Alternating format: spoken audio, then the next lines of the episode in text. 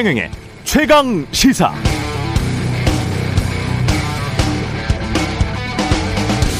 네, 2015년이었습니다. 코로나19가 발생하기 전이었는데 이때도 트럼프 대통령은 사실 백신에 대해서 매우 부정적이었습니다. 백신 맞으면 자폐증 생긴다. 이런 비과학적 음모론을 주장했었는데요. 코로나19가 발생하고 나서도 마스크 계속 안 쓰고 다녔었죠. 백신도 안 맞을 것처럼 큰 소리 치다가 백악관을 떠나기 직전에 대통령 퇴임 직전에 백신 접종을 한 것으로 확인됐었고요. 지난 9월 미국 언론과의 인터뷰에서 난 부스터샷은 그래도 안 맞을 것이다. 큰 소리를 뻥뻥 쳤습니다. 또 지난 10월에는 나라면 바이든 대통령처럼 백신을 의무화시키려고 저렇게 노력하지 않을 것이다. 인간의 자유의사에 맡길 것이다. 이렇게 말했었는데 엊그제 3차 접종 부스터샷을 맞았습니다. 그러면서 언론에 공개가 됐고요. 아, 본인은 걱정돼서 백신 접종 꼬박꼬박 했죠. 그런데 트럼프와 트럼프식의 자유를 믿는 많은 공화당원들은 백신 접종을 아직도 안 하고 있습니다.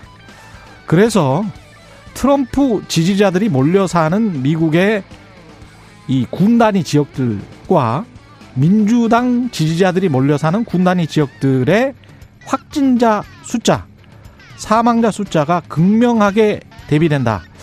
트럼프 지지자들이 몰려 사는 곳들이 훨씬 많고 사망자 숫자도 훨씬 많다. 미국 언론이 수차례 꾸준히 보도해 왔었습니다.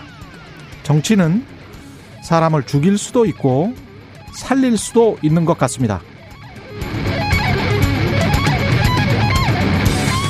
네, 안녕하십니까. 12월 23일 세상에 이익이 되는 방송 최경령의 최강시사 출발합니다. 저는 KBS 최경령 기자고요. 최경령의 최강 시사 유튜브에 검색하시면 실시간 방송 보실 수 있습니다. 문자 참여는 짧은 문자 50원, 긴 문자 100원이 드는 샵 9730 무료인 콩 어플 또는 유튜브에 의견 보내주시기 바랍니다. 오늘 1부에서는 공수처의 통신자료 조회 논란에 대해서 김준우 변호사와 짚어보고요. 2부에서는 국민의힘 이준석 대표 출연합니다.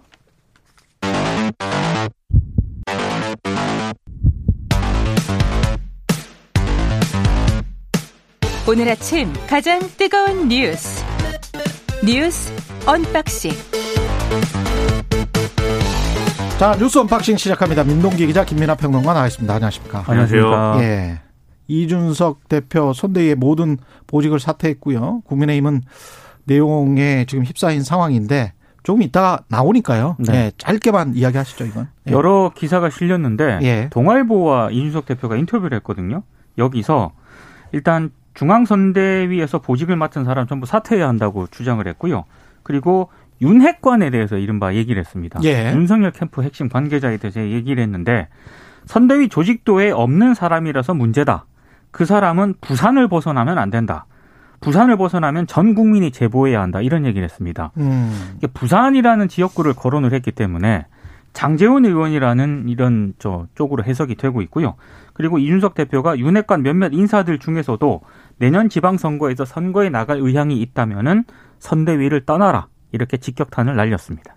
그 이준석 대표가 언론이나 이런 걸 대응할 때 말을 아끼지 않는 스타일이기 때문에 이게 바- 방금 말씀하신 인터뷰도 있지만 여러 가지 이제 언론의 인터뷰라든가 그리고 이제 여성 기자협회 가가지고 이제 한 얘기라든가 이런 그렇죠. 것들이 어제 보도가 굉장히 많이 됐어요. 여성 기자협회에서는 뭐라 그랬죠? 거기서 어, 이제 기자협회를 조수진 의원이나 이런 걸 겨냥해가지고 네. 이런 예. 부분을 겨냥해서 음. 여성 언론인 출신하고 갈등을 빚다가 여기 온 것에 대해서 대단히 특별한 일이다라고 생각한다라고 그랬고 음. 그다음에 끝나고 나서 이제 기자들이 이제 물어보면서 어, 대선에서 어떤 역할을 할 것이냐라는 거에 대해서 어 이준석이 없으면 그 선거 이긴다고 하는 사람들한테 물어봐라 뭐 이렇게 얘기를 하고 뭐 그랬는데 예. 어제 나온 모든 얘기 종합을 해보면 어떤 상황이었는지 그동안 아. 그게 다 적나라하게 드러납니다. 그래서 오늘도 나와서 그러한 적나라한 얘기를 많이 해줄 것으로 기대를 하고 있는데요. 예. 특히 이제 김건희 씨 대응 문제 이런 걸 놓고는 음. 전략도 없었다는 거잖아요. 선대위가 정말 다 나와가지고 감쌀 거면은 정말 모든 어떤 근거나 이런 걸 긁어모아고 감싸든지 음. 방어를 하든지 아니면 인정할 거 인정하고 사과하고 넘어가는 그런 전략이면 또 그쪽으로 이렇게 가든지 이준석 대표는 이제 후자였다고 하는데 예. 그런 것도 사실 결정하지 않고 다 각자가 자기가 난 이것도 잘하고 저것도 잘하고 하면서 후보에게 눈도장만 찍으려고 했다. 예. 이런 얘기 어제 했거든요. 오늘 더 구체적인 얘기가 나올 것인지 상당히 기대가 됩니다. 사실은 뭐 대학 교수 출신들 국회의원 8명 나와 가지고 네. 뭐 시간 강사와 관련해서 그럴 수 있다라고 인트 저 실제로 기자회견을 했잖아요, 이 사람들이. 그렇습니다. 근데 거기에 대해서 이준석 대표가 아니 그게 말이 되냐 이런 식으로 얘기를 했는데 아니 어떤 언론이 이거를 그대로 받아쓴 언론이 있어요. 네. 실제로도 이게 그렇습니다. 너무 말이 안 되니까 그렇죠. 아예 그 보도도 안 됐잖아요. 그러니까, 별로 화제 안 됐죠. 예. 그러니까 이준석 대표가 거기에 대해서 문제 제기를 했는데 예. 아, 국민의힘 일부 의원이 음. 그걸 또 쪼로록 윤석열 후보에게 뭐 전했다. 근데 그냥 그냥 전하는 건 있을 수 있는데 예. 네. 이준석 대표가 이렇게 선거에 협조를 하지 않고 있다. 그러니까요. 자기, 욕, 자기 욕심이 있는 것 같다. 이렇게 이제 얘기를 한다는 거죠. 일로 그러니까 마치듯이 이게 예. 마치 과거에 조선시대 구중궁궐에 암투 보는 듯해서 음. 아 이거 이대로 가면 정말 선거는 이길 수가 없다 이런 생각을 하게 만드는 것이기 때문에 예. 오늘 과연 어떤 얘기가 나올지 기대가 상당히 됩니다. 윤석열 후보는 전북대에 가서 극빈의 생활을 하고 배운 게 없는 사람은 자유가 뭔지도 모를 뿐더러 왜 개인에게 자유가 필요한지 필요성 자체를 느끼지 못한다. 그러니까 이 발언이 나온 맥락이 있는데요. 예. 어, 99개가 달라도 정권 교체라는 한 가지 뜻만 같으면 함께 할 수 있다고 했는데 예. 자유주의 정당이 차별금지법과 N번방 방지법 등 자유를 침해하는 사람과도 할 수 있느냐? 국민의힘이 지켜야 할 가치는 뭐냐? 이렇게 질문을 했습니다, 학생이. 음. 그러니까 이 학생 질문에 응답하는 과정에서 그 발이 나온 거거든요. 근데 어찌됐든 그런 맥락상 뭐 나온 발언이라 하더라도 저소득, 저학력 계층을 비하하는 망언 아니냐 이런 비판이 좀 쏟아졌고요. 그리고 어제 전북대에서 또 한 가지 좀 논란이 됐던 게 취업 애플리케이션 예. 이 발언도 논란이 됐습니다. 뭐라고 했죠? 그러니까 조금 더 발전하면 학생들 휴대폰에 앱을 깔면 어느 기업이 어떤 종류의 사람을 필요로 한다는 걸 실시간 정보를 얻을 수 있을 때가 올 것이다 이렇게 얘기를 했거든요. 올 것이다. 올 앞으로 것이다. 앞으로 올 것이다. 이렇게 얘기를 했는데 이 발언을 했을 때 당시 이제 학생들이 좀 웃었습니다. 예. 웃는 소리가 실제로 나왔고요. 예. 어, 참고로 예. 이건 도입된 지가 좀 됐습니다. 지금 저 이런 야. 애플리케이션은 좀 많이 있습니다. 휴대폰으로 택시 부를 수 있죠. 앞으로 어, 나올 겁니까? 휴대폰으로 택시를 부를 수가 있는데 근데 가끔 안 예. 오긴 안 오긴 합니다. 택시가 가끔 안 오긴 하는데 부를 수 있고 뭐 예. 이거 이, 이 취업도 이거 이거 구직 구인 이런 것도 이런 앱 많이 있는데. 많이 있습니다. 예. 그렇죠. 그 아예 기업에서도 저, 저도 이제 과거에 이제 뭐 소규모 이제 인터넷 언론사에서 일도 하고 그랬는데 예. 구직구인 할 때도 사실 그러한 이제 어떤 사이트나 그다음에 그와 연관된 애플리케이션을 통해서 이렇게 공고도 내고 음. 그걸 통해서 이제 사람도 구하고 이런 건 일반화돼 있거든요 이미. 예.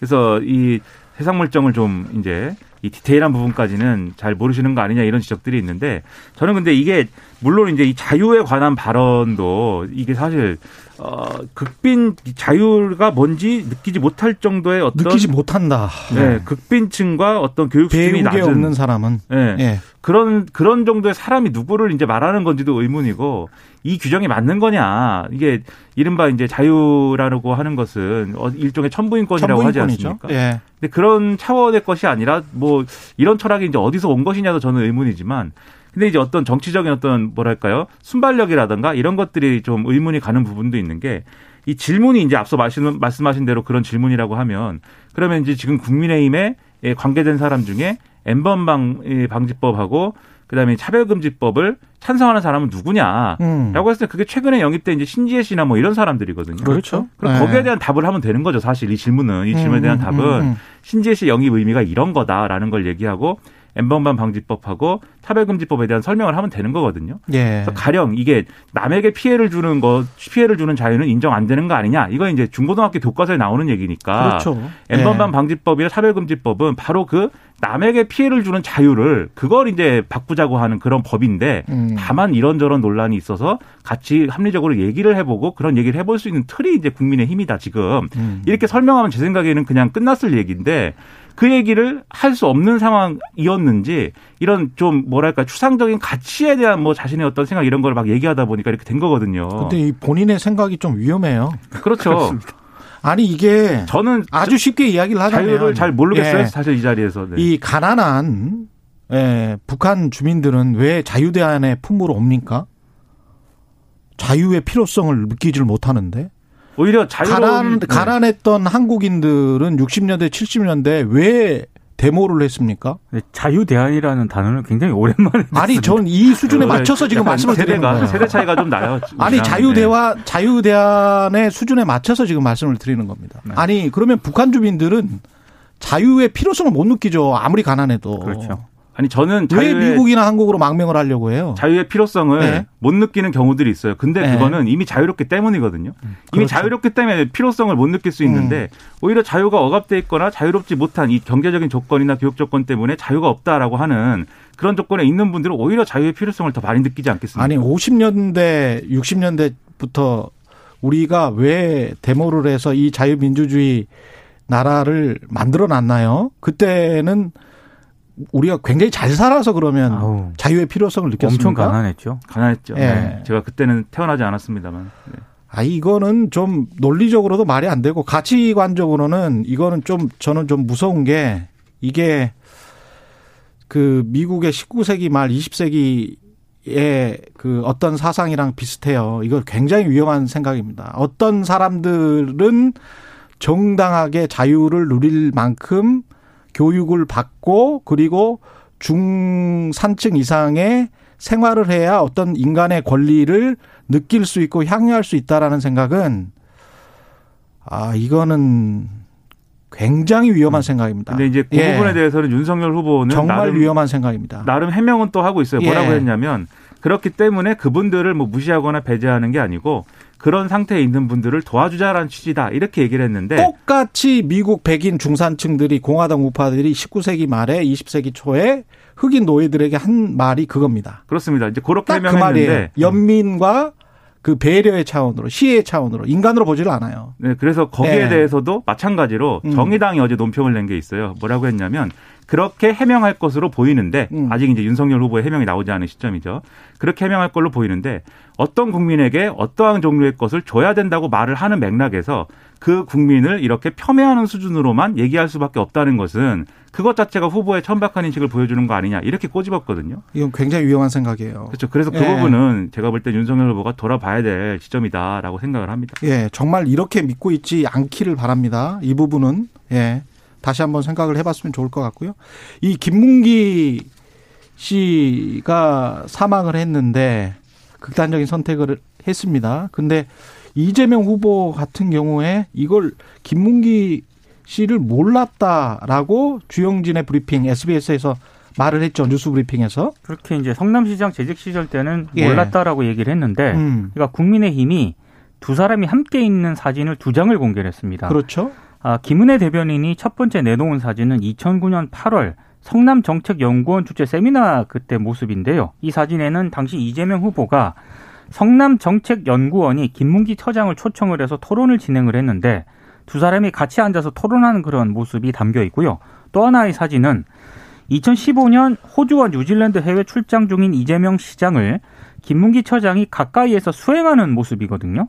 그러니까 김은혜 대변인 주장은 이렇습니다. 누구인지 묻지도 알려하지도 않은 채 10박 11일을 함께 다니는 해외 출장은 없다 이렇게 주장을 했는데 음. 이재명 후보 측의 해명은 예. 해외 출장을 간다 하더라도 시장이 일일이 실무진을 다 알지 못한다 이런 취지로 또 해명을 하고 있습니다.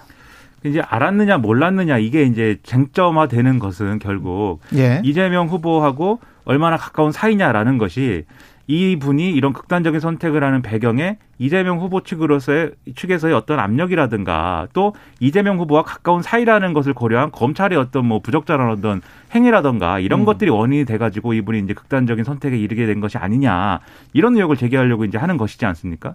그래서 이제 그러면 그게 맞느냐를 한번 확인을 해보는 것은 중요할 것 같고요. 다만 이제 김문기 씨 유족이 어제 이제 기자회견을 했는데 거기서는 굉장히 이제 이 정권과 이렇게 돼- 이렇게까지 온 상황들을 굉장히 원망을 했는데 그러면서 이제 가장 또어좀 강하게 또 의문을 제기한 것이 성남 도시개발공사가 이른바 이제 좀 꼬리 자르기 하려고 한 거 아니냐 이런 이제 의혹을 제기를 했어요. 뭐냐면 이 김문기 씨가 그 이 정민용 변호사가 이제 성남도시개발공사 일하다가 나가서 이제 어 유동규 씨하고 뭘 해보려고 하던 그 시점에 이 대장동 문제가 이제 커진 거잖아요. 그러고 나서 이 정민용 변호사가 다시 와가지고 자기가 이제 사업자 이 심의할 때 했던 비공개 자료나 이런 것들을 보여달라고 요청을 했는데 김문기 처장이 이제 보여줬기 때문에 이거 관련돼서 감사를 진행 중이었고 심지어 이분이 극단적 선택을 했을 때는 중징계를 통보를 했고 음. 그리고 또 손해배상 청구나 이런 것도 하겠다고 하고 이런 것들을 성남도시개발공사가 계속 이제 하려고 하니까 그거에 대한 압박이 굉장히 컸다 이렇게 설명을 하고 있어요. 그래서 그런 맥락에서 상당히 고립돼 있었던 거 아니냐 이런 측면들이 보이고 그리고 고인이 또 이제 연합뉴스하고 인터뷰한 그런 내용도 있는데 그 연합 본인이 돌아가시기 전에 그렇습니다. 예. 이 연합뉴스하고 인탄 인터뷰 내용을 보면은 음. 당시 실무자로서 성남도시개발공사 회사의 방침에 따라서 열심히 음. 일을 한 것인데 그때는 회사의 방침에 따라서 했는데 문제가 되니까 이 문제가 되는 상황은 네가 알아서 해결해라라는 그런 취지다. 음. 그래서 아무도 나를 도와주지 않는다라고 생각이 든다. 이런 얘기를 한 대목도 있거든요. 예. 그래서 이런 것들을 종합해 가지고 판단을 해볼 필요가 있다는 것입니다. 그 어제 동생이 기자회견하면서 이거는 그냥 그 쉽게 넘어갈 게 아니고 진짜 특검을 빨리 그냥 해야 돼요. 그러니까 그렇습니다. 정확하게. 검경 비롯해서 예. 네 곳에서 동시에 이 예. 그 고인에 대해서 조사를 했다 그러거든요. 예. 그러니까 그 정도면 정신 멀쩡한 사람도 못 견딘다는 게 동생이 이제 기자회견 음. 통해서 밝힌 내용이고요. 그리고 경찰 같은 경우에도 정확한 사망 경위 일단 극단적인 선택을 한 것으로 보이는데 예. 정확한 사망 경위를 파악하기 위해서 유족의 동의를 얻어가지고 부검을 또 실시하기로 했습니다. 그러니까 이게 지금 말씀하신 대로 특검이 시급해 보이는데 이재명 후보도 그렇고 윤석열 후보도 그렇고 지금 특검을 하는 거에 있어서는 아무 이견이 없어요. 그리고 네. 심지어 범위에 대해서도 이게 정치권 가서 논쟁될 때는 항상 범위에 대해서 얘기를 하는데 이재명 후보도 윤석열 후보와 관련된 부분도 수사해라 이렇게 얘기하지 않습니까? 윤석열 후보도 스스로 그렇게 이야기를 했고. 그렇죠. 예, 윤석열 네. 후보도 알겠습니다. 그걸 수용한다고 했거든요. 예. 그럼 빨리 하면 되는 거 아니에요? 그렇죠. 빨리 하면 되는데 실제 지금 원내에서 협상이 어떻게 이루어지고 있느냐면 민주당은 여기에 더해가지고 윤석열 후보의 이제 본부장 리스크 있지 않습니까? 본인 부인 장모 리스크 그것까지 다 하자라고 얘기하고 그다음에 이제 국민의힘은 이제 어 그게 아니고 이재명 후보에 관한 것만 얘기하자 이렇게 하면서 대립하는데 이거는 제가 볼 때는 협상이라는 거는 그냥 대장동만 하면 되는 거 그렇죠. 아닙니까? 서로 최대치를 예. 얘기하는 것이기 때문에 결국은 예. 그 범위는 저는 그렇게 합의될 거라고 공통 봐요. 공통 네. 분모는 대장동이잖아요. 그렇죠. 그러면 제가 볼 때 그래서 예. 수사 범위 범위의 합의는 제가 볼 때는 어렵지 않은데 예. 그럼 뭐가 쟁점이 남는 거냐면 특검 추천권이 남습니다. 제가 볼 때는 그렇죠. 이게 이게 양쪽 중에 누군가 한쪽이 양보하지 않으면은 합의가 어려울 것 같아요. 그러면 제가 볼 때는 어. 상황이 이렇게까지 됐으면은 여당이 양보할 필요도 있다. 저는 그런 생각도 들어요. 왜냐하면 이거를 가지고 어 이렇게 계속 이제 검찰 수사가 더 이상 이제 좀어이 진행되지 않게 된 상황에서는 빨리 특검을 받아서 예. 이 부분에 의혹을 좀 털고 하는 것도 이재명 후보로서는 불리할 게 없는 것이기 때문에 예. 그런 정도의 결단이 지금 필요한 상황 아닌가 이런 생각이 듭니다. 이른바 이제 삼지대에 있는 뭐 심상정 후보랄지 안철수 후보랄지 김동연 후보랄지 이쪽에서 뭐 특검 추천권을 갖는달지 뭐 추천권을 이런 서로에게 불리한 특검은 상대방에게 추천권을 주자라는 그렇죠. 거예요. 고발 사주는 네. 여당에 주고 네, 이 대장동은 이 야당이 주고. 그렇게 해서 빨리 명확히 어떤 사실이 규명이 되는 게 바람직하죠. 대선 예. 일정 등을 고려를 하면은 또 추천하고 구성하고 이게 제대로 갈 수 있을지에 대해서는 조금 회의적이긴 합니다. 그러니까 시간은 오래 걸릴 수 있는데 수사의 시간은 오래 걸릴 수 있는데 예. 빨리 뭔가 이 특검으로 가는 거다 이제부터는 그걸 음. 해야 사실 수사의 진도가 나가는 거고 지금 검찰 수사가 동력을 잃은 상황에서 무리하게 하거나 아니면 못 하거나 둘 중에 하나가 돼 버린 거 아닙니까 검찰 그렇죠. 입장에서는 예. 지금 이게 지속 가능하지 않다 이렇게 봐야 되는 거죠. 예. 참 유족들은 안타깝겠습니다. 예. K1913님 트럼프 자기는 살겠다고 부스터샷까지 맞은 건가요? 예. 이거 맞아서 팍스뉴스에서 나와서 사람들이 또 트럼프 지지자들이 부스터샷 맞았다고 하니까 막 야유를 하더라고요. 그 뭘 쫄았냐? 왜 이렇게 맞냐? 뭐 바이든. 바이든 대통령이 예. 바이든 대통령이 트럼프와 나와의 공통 분모라고 했어요. 부스터샷. 천사님은 예 이준석 대표 말고 윤석열 후보 초대해 주세요. 예 초대를 계속 공식적으로도 드리고 예 여러 차례 드리고 있습니다. 예 근데 라디오 시사 프로그램에 지금 아직 다 안 나오셔 가지고 꼭 좀 저희 프로그램에도 나와 주셨으면 좋겠고요. 녹음으로 한다고 한번 예 녹음요? 녹음으로 한다고 한번 영 아유 라이브가 최고죠. 예 유튜브에서 김영민 님입니다. 이재명 후보가 꽤나 난처하게 생겼네요. 특검으로 풀 수밖에 없습니다. 진실을 가려내야 됩니다. 예. 뉴스 언박싱 민동기 기자 김민아 평론가였습니다. 고맙습니다. 고맙습니다. KBS 1라디오 최경영의 최강시사 듣고 계신 지금 시각은 7시 39분입니다. 오늘 하루 이슈의 중심. 당신의 아침을 책임지는 직격 인터뷰. 여러분은 지금 KBS 1라디오 최경영의 최강 시사와 함께하고 계십니다.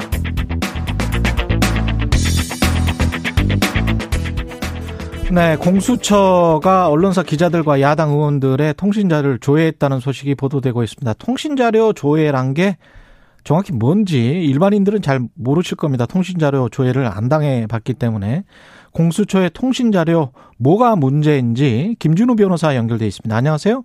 네, 안녕하세요. 예, 변, 변호사입니다. 예, 변호사님은 혹시 검찰이나 뭐 공수처에서 통신 자료 네. 조회를 에, 당했을까봐 매년 정보 공개 청구를 하십니까? 네, 그 정확히는 정보 공개 청구가 아니고요. 예. 그 통신사 홈페이지에 가면 이제 예. 조회할 수 있는 메뉴가 있습니다. 아, 그렇군요.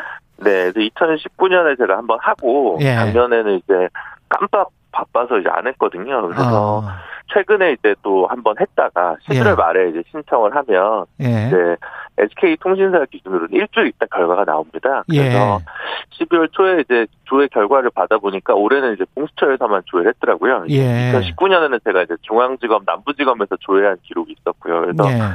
어, 뭐 간단한 취미 생활이어서 예. 간단한 취미 생활입니까? 네네 예. 그냥 그냥 통신사 그냥- 홈페이지에 가서 네. 내 통신 기록이 조회가 됐는지 검찰이나 수사기관에 네. 의해서 네네네. 그거 간단한 취미 생활로 다른 분들도 그냥 간단하게 해볼 수 있는 거군요. 네, 누구나 할 수 있는 것이고 아. 지금 듣는 청취자분들도 인터넷 홈페이지 가면 누구나 할 수 있는 혹시 거거든요. 그래서 예. 네.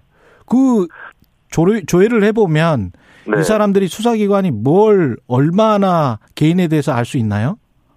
아, 이 그 통신 자료 제공이라는 이 절차는 이제 정기통신법 83조 3항에 규정돼 있는 건데요. 예. 기본적으로 이름, 이름. 주민번호, 예. 주소, 그리고 뭐 아이디, 뭐 그다음에 가입일, 해지일 뭐 이런 걸 알 수 있는 거거든요. 아 그렇군요. 딱 거기까지만 이제 기초적인 정보만 딱 알 수 있는 것이고요. 그럼 누구랑 통화를 했다라는 통화 내역 같은 경우는 알 수 있습니까? 아니 아니요, 그건 알 수 없습니다. 네. 그럼- 그렇게 그 통화 내역까지 알려면 이제 영장을 아 수사기관에서 그렇죠. 발부를 받아야 되는 것이고요. 예. 네. 이 통신자료 제공이라고 하는 것은 이제 음. 어그 기본 정보기 때문에 그냥 음. 영장은 필요 없다고 현재 법에는 규정이 되어 있는 거고요. 아. 그래서 너무 기본적인 거라고 일단은 법에서는 그렇게 돼 있기 때문에 그 정도만 어. 알아보는 거군요. 그러니까 그래서 통지를 따로 해주지 않습니다. 통지를 안 해주는군요. 네, 통지를 안 해주고 본인이 그냥 어 쎄한데라고 생각하면 이제 쎄한데 쎄한데라는 거는 초, 뭐- 초기 오시면 그냥 한번 뭔가 어, 어떤 사건과 관련돼 있을 것 같다. 네, 네, 네, 네. 뭔가 예. 지은 죄가 있는 것 같다. 내 주변에 누군가 아, 그랬을 때 한번 이렇게 조회를 스스로 해보셔야 되는 거고요. 예. 어, 그, 도- 수사기관에서 영장을 청구를 해가지고, 어, 만약에 그 통화 내역까지 다 이제 받아보면, 예. 이제 지금 이제 이런 겁니다. 그러니까, 어, 예를 들어 뭐, 피의자가 최경영이다. 예. 그러면 최경영 기자님의 전화기를 영장을 받아서 통화 내역을 다 발부 받을 거 아닙니까? 네. 그러면 이제 번호가 뭐 1번부터 뭐 100번까지 쭉 나오면 그 번호를 그냥 기계적으로 저기 통신사에 조회해서 이게 누군지 가르쳐 줘라고 이제 하는 거죠. 아, 그렇군요. 그러면 그 1에서 100 중에 제가 있는 거죠. 김준우가 그, 있는 거죠. 어, 시, 일종의 이제 신원을 파악을 해보는 거군요. 그렇죠. 기본적인 예. 그 아주 기초적인 수사 절차라고 할 수 있습니다. 네. 그러면 김주름 변호사님의 신원은 왜 파악해 봤을까요? 누구랑 전화를 했는지 아, 어떤 것 그게 때문에? 법적인 문제점인데 예. 그걸 왜 했는지는 가르쳐 주지를 않습니다. 안 가르쳐 줘요? 그래서 네 언제 했는지만 가르쳐 주고 예. 예, 왜 했는지를 가르쳐 주지를 않아서 언제 누가 했는지는 가르쳐 줍니까? 예. 아니 네네 언제 누가 했는지는 이번에는 가르쳐 주죠. 공수처는 언제 왜 했을 것 같습니까? 변호사님 생각은? 공수처를 저를 조회한 건 8월로 돼 있는데요. 8월에 김주름 변호사를 네. 왜 조회했을까요? 여기서부터 그냥 상상력의 나래여가지고 그렇죠. 모르니까. 네. 그러니까 예. 근데 제가 제 평소에 그 인간관계를 생각하면 네. 검찰 고위직에는 아는 분이 한 분도 없어서 아. 일단 검찰 수사는 아닐 것 같고요. 제가 예. 예. 전에 서울시 교육청에 예. 어, 자문을 한 적이 있어서 아. 거기 계신 장학사분들이랑 통화한 적은 있거든요. 그래서 아, 공수처 이, 조희연 교육감 그럴 수 사건이. 아니었을까? 네, 공수처 1호 수사. 네, 저는 혼자 그렇게 상상하고 있습니다. 그것도 아. 근거는 없는 얘기고요. 그냥. 근데 이제 확인할 길은 없고. 네, 이번에 지금 저 공수처가 문제가 된 게 사이버 기자들을 주로 많이 음, 조회를 했잖아요.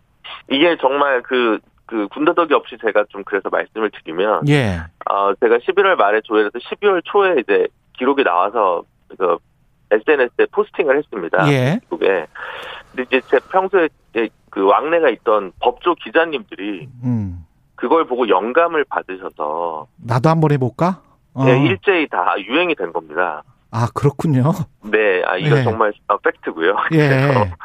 그래서, 본의 아니게 제가 이른바 관심 종자가 돼버린 셈인데 저는 예. 이제 전혀 그런 건 아니었고 19년에도 똑같은 내용의. 페이스북 글을 올렸거든요. 예, 취미라고 네. 하셨으니까. 예. 네, 그때는 중앙지검이랑 남부지검에서 저를 조회했는데 예. 그러니까 무슨 얘기냐면 시민사회에 활동하시는 분들은 이걸 문제의식을 많이 느껴서 그렇죠. 평소에 조회도 해보고 헌법소원도 했거든요. 음. 그래서 근데 이제 기자분들은 좀 정보인권에 상대적으로 무심하셨던 것 같아요. 예. 그러다 이번에 이제 다들 해보신 거죠. 어, 해보니까. 해보니까 처음에는 이제 뭐 공수처가 왜 하냐 이 프레임으로 좀 접근하시려고 한 분들도 좀 계셨던 것 같은데 예. 취재를 열심히 한 기자들일수록 굉장히 피의자들이나 그 관계자들과 통화를 많이 하지 않았겠습니까? 그랬겠죠. 그러니까 이제 이른바 조중동이라고 하는 분들도 자기 걸 조회해 보면 예. 공수처만 자기를 조회한 게 아니라 음. 중앙지검도 자기를 조회하고 남부지검도 조회하고 동부지검도 조회하고 경찰청도 조회하고 이렇게 된 거죠. 예. 그래서 제가 최근에 그 기자분들이랑 식사를 여러 차례 했는데 아. 이제 겁이 나는 거예요. 자기는 조회가 없으면 어. 성실하지 않은 활동을 한 게 아니냐. 아. 열심히 하신 분들일수록 조회수가 많거든요. 예. 근데 이게 대부분 예. 언론 사찰 프레임은 좀 과도하다. 그럼에도 불구하고 조금 좀 문제가 되는 부분들이 있지 않습니까? 그 가족들 네, 네, 네, 번호까지 뭐 그렇죠. 조회를 했다고 하고 그다음에 일선 출입 기자들은 그렇다고 치더라도 왜냐하면 막 네, 네. 자, 자주 전화를 했을 테니까. 근데 네, 이제 네, 네. 그 위에 TV조선 같은 경우는 뭐 데스크 그쵸. 부장급까지 쭉 다 조회를 해봤다는 거 아니에요? 그러니까 지금 아마 그래서 문제가 되는 건 말씀해 주신 대로 TV조선 건 같습니다. 예. 왜냐하면 나머지 기자분들은 이제 본인이 예. 이제 다 이렇게 오히려 배신감 느낄 수 있죠. 아, 예. 내가 중앙지검 출입이고 내가 공수처 출입인데 나를 조회했네? 이렇게 생각하실 수 있잖아요. 예. 근데 사실 누군지를 알고 처음에 조회하는 경우는 없거든요, 대부분. 그렇죠. 누군지 알면 누구를 뭐. 타고 들어가는 거니까 번호를 보는 거지. 그렇죠. 그 사람 예. 알면 누군지 알면 왜 조회하겠습니까? 음. 조회할 이유가 없죠. 음. 기본적으로 기계적으로 일어나는 일인데 이게 신원 확인이니까. 예. 그리- 그리고 이게 기본적으로 1년에 몇 백만 건이 일어나는 일입니다. 음. 그래서 이제 어쨌든 시민사회에서 문제 제기는 꾸준히 하고 있지만 음. 이 자체가 현재 범법은 아니거든요. 지금 현재 이거는 범법은 아니고요. 네, 범법은 전혀 아니고. 예. 그러면 두 번째는 TV조선의 그 기자님들 가운데서는 영상 취재 기자까지 아. 그리고 이제 되게 광범위하게 조회를 당했다는 거 아닙니까? 예. 그래서 그러면 지금 이제 합리적인 추론은 음. 적어도 그 중에 한 분 정도는 예. 통신 내역을 직접 다 조회하는 영장을 발부 받아서 아.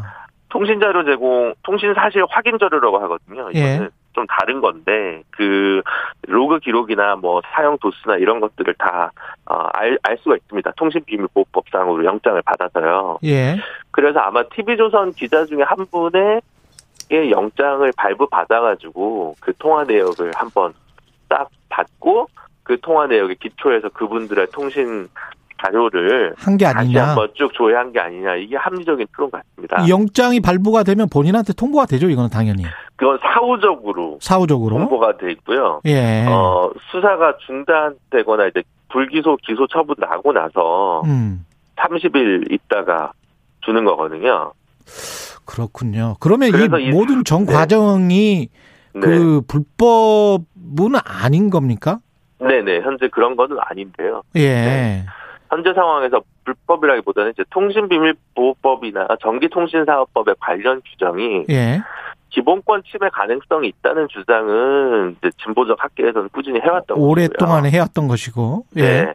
법안 발의 같은 경우도 이게 또 공수가 좀 바뀌었습니다만 20대 국회에서는 뭐 전해철 장관이 그 당시 의원이실 때 발의도 있었고 예. 어, 주승용 그 당시 어, 국회 부의장이셨나요? 그분도 법안 발의를 했었고요. 음. 지금은 이제 국민의힘 쪽 당에서 요 법 개정안을 또 허나 의원이라든지 강대식 의원이라든지 이런 분들이 발의를 하고 계십니다. 예. 근데 이제 수사기관의 반대가 어마어마하거든요. 왜냐하면 수백만 건의 그 조회가 이- 자동으로 일어나지 않습니까? 그러면 이제 음. 이 수백만 명한테 일일이 내가 왜 조회했는지를 다 통제하려면 이것도 사실은 어, 작지 않은 인력 투입이 필요합니다.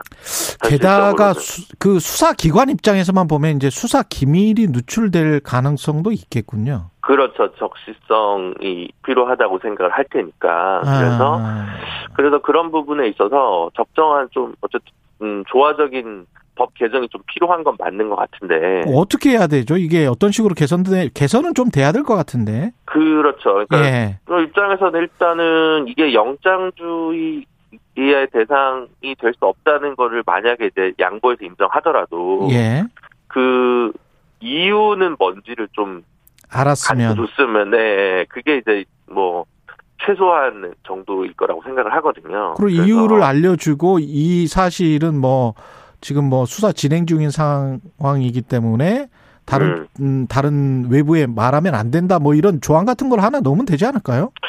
뭐 그건 불가능할 거고요. 그건 불가능합니까? 사후적으로 예. 네, 사후적으로 예. 알려주는 시기를 어느 정도로 제한할 거냐 예. 그리고 이제 어쨌든 이유를 설치해 달라 이 정도겠죠 기본적으로 그래서 아, 그런 법 개정이 필요할 텐데 예. 지금 이게 너무 과도하게 정쟁화되고 있다 보니 예. 아마 의외로 이런 상황에서 법안이 통과될 수도 있겠다 이런 생각이 좀 들고 작은 기대를 하고 아 오히려 네 예. 대선 전국에서는 또 의외로 여야가 그렇죠. 또, 예, 개- 법 개정에 뭐 또 의사를 밝혀주는 경우가 있으니까요. 공수처에 네, 그러면 그렇습니다. 이 행위는 일탈적인 겁니까? 아니면 검찰이 했던 대로 그대로 그냥 한 겁니까? 과거에 했던 대로. 그게 이게 뭐 이런 문제 같습니다. 약간 예. 그 이- 지금 언론 쪽에서의 혐의는 예. 현재 추론은 그런 거지 않습니까? 그 이성윤 전 서울중앙지검장의 아, 시간이 그 공수처 소환됐을 때 당시에 의전 촬영을 공수처에서 제공했고 음. 이와 관련된 보도를 TV조선에서 했는데 예. 그럼 이것은 일종의 공무상 기밀이 약간 누설된 정황이라고 볼 수도 있는 측면에서 음. 그 부분에 관련해서 약간 보복성 심리로. TV조선을 찍어놓고 한 것은 아니냐. 그런 의혹 제기는 할 수 있겠다. 네, 네, 네. 그런 부분들은 좀 일리가 알겠습니다. 있을 수 있다고 보여지고요. 말씀 감사하고요. 지금까지 김준우 변호사님이었습니다. 고맙습니다. 네, 감사합니다.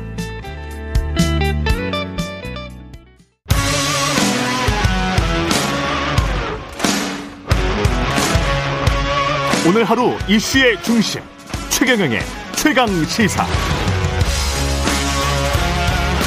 네, 오늘 2부에서는 국민의힘 상황 좀 짚어보겠습니다. 이준석 당대표의 상임 선대위원장 사태 파장 만만치 않은데요. 이준석 당대표, 국민의힘 당대표 스튜디오에 직접 나와 계십니다. 안녕하세요. 네, 안녕하십니까. 예. 어, 선대위 모든 직책 내려놓겠다. 이렇게까지 된 이유는 언론의 보도대로 김건희 씨 관련된 의혹과 관련한 대응 방향의 차이, 갈등 때문입니까? 사실 갈등 때문에 누가 음. 그런 어떤 직을 사퇴하는 판단을 하지 않죠. 음. 예. 그, 왜냐하면 갈등을 풀어낼 수 있는 역량이 있다고 생각하면 풀어내려고 시도를 하겠죠.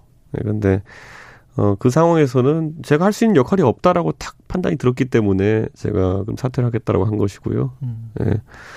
어, 제가 이제 사실 그 사퇴하기 전날만 해도 보십시오. 저는 네. 거기서 조수진 단장이 알아서 거취 표명을 하라고 제가 했습니다. 예. 그건 제가 해결 하려는 의지를 보인 거죠. 이거를 만약에 당신이 책임지고 사퇴해가지고 챈대위에 기강을 세운다고 한다면은 음. 오케이. 근데 그 다음 날그 사퇴 안 했죠. 그랬죠. 그래서 제가 오후 4시까지 그러면 사퇴하도록 시간을 주겠다. 어. 사퇴 안 했죠. 어. 그럼 제가 뭐 합니까 이제 거기서? 제가 무슨 후보한테 가서 미주알 고주알 제가 뭐 이간질하고 고자질할 겁니까 제가? 그럴 때는 제가 아 이거는 후보도 그걸 분명히 알고 있었을 겁니다 상황을.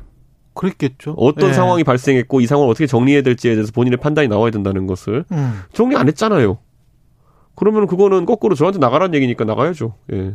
아. 예. 그러니까 윤석열 후보는 그 상황이 일어났을 때 네. 그게 민주주의 아니냐. 그러니까 조수진 그 공보단장과 전 공보단장과 이준석 그 전 상임 선대위원장의 어떤 갈등이 불거졌을 때 그게 민주주의 아니냐 이런 식으로 발언을 했거든요. 자, 둘 중 하나잖아요. 실제로 예. 조수진 의원에게 그런 어떤 부당한 어떤 이야기를 예. 예? 제가 봤을 때는 후보가 지시했고 음. 제가 그걸 거부했으면 다시 후보가 찍어내린 거라 그러면은 예. 예전에 울산 합의 이후에 이준석 대표가 가라면 가고 안 가라면 안 가겠다, 하라면 하고 안 하면 안 하겠다. 이 결국에는 저한테 그 의미가 그 말, 발언이 상징적으로 줬던 건 선대위 내에서의 저희 전결권이거든요. 그러 그러네요. 예. 네, 이준석 대표가 하라면 하고 안 하면 안 하면 안 한다. 그 가라면 가고 안 하면 안 가. 이게 사실은 선대위 내에서 제 권위를 세워준 전결권이거든요. 그렇죠. 예, 급할 때는 이준석의 판단에 따른다라는 거잖아요. 음. 근데 그거 사라졌잖아요, 보면은.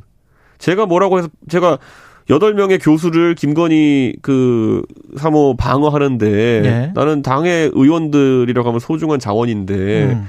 축차 투입할 수 없다. 무슨 투입? 축차 투입. 축차 투입? 축차 투입이라는 게 뭐냐면 전쟁을 할 때 병법에서 가장 근물로 하는 게 뭐냐면은 예. 전장에서 불리한 전장이 있을 때 거기에 계속 아무 의미 없이 병력을 줄지어 투입하는 걸 축차 투입이라 그래요. 아, 그래요?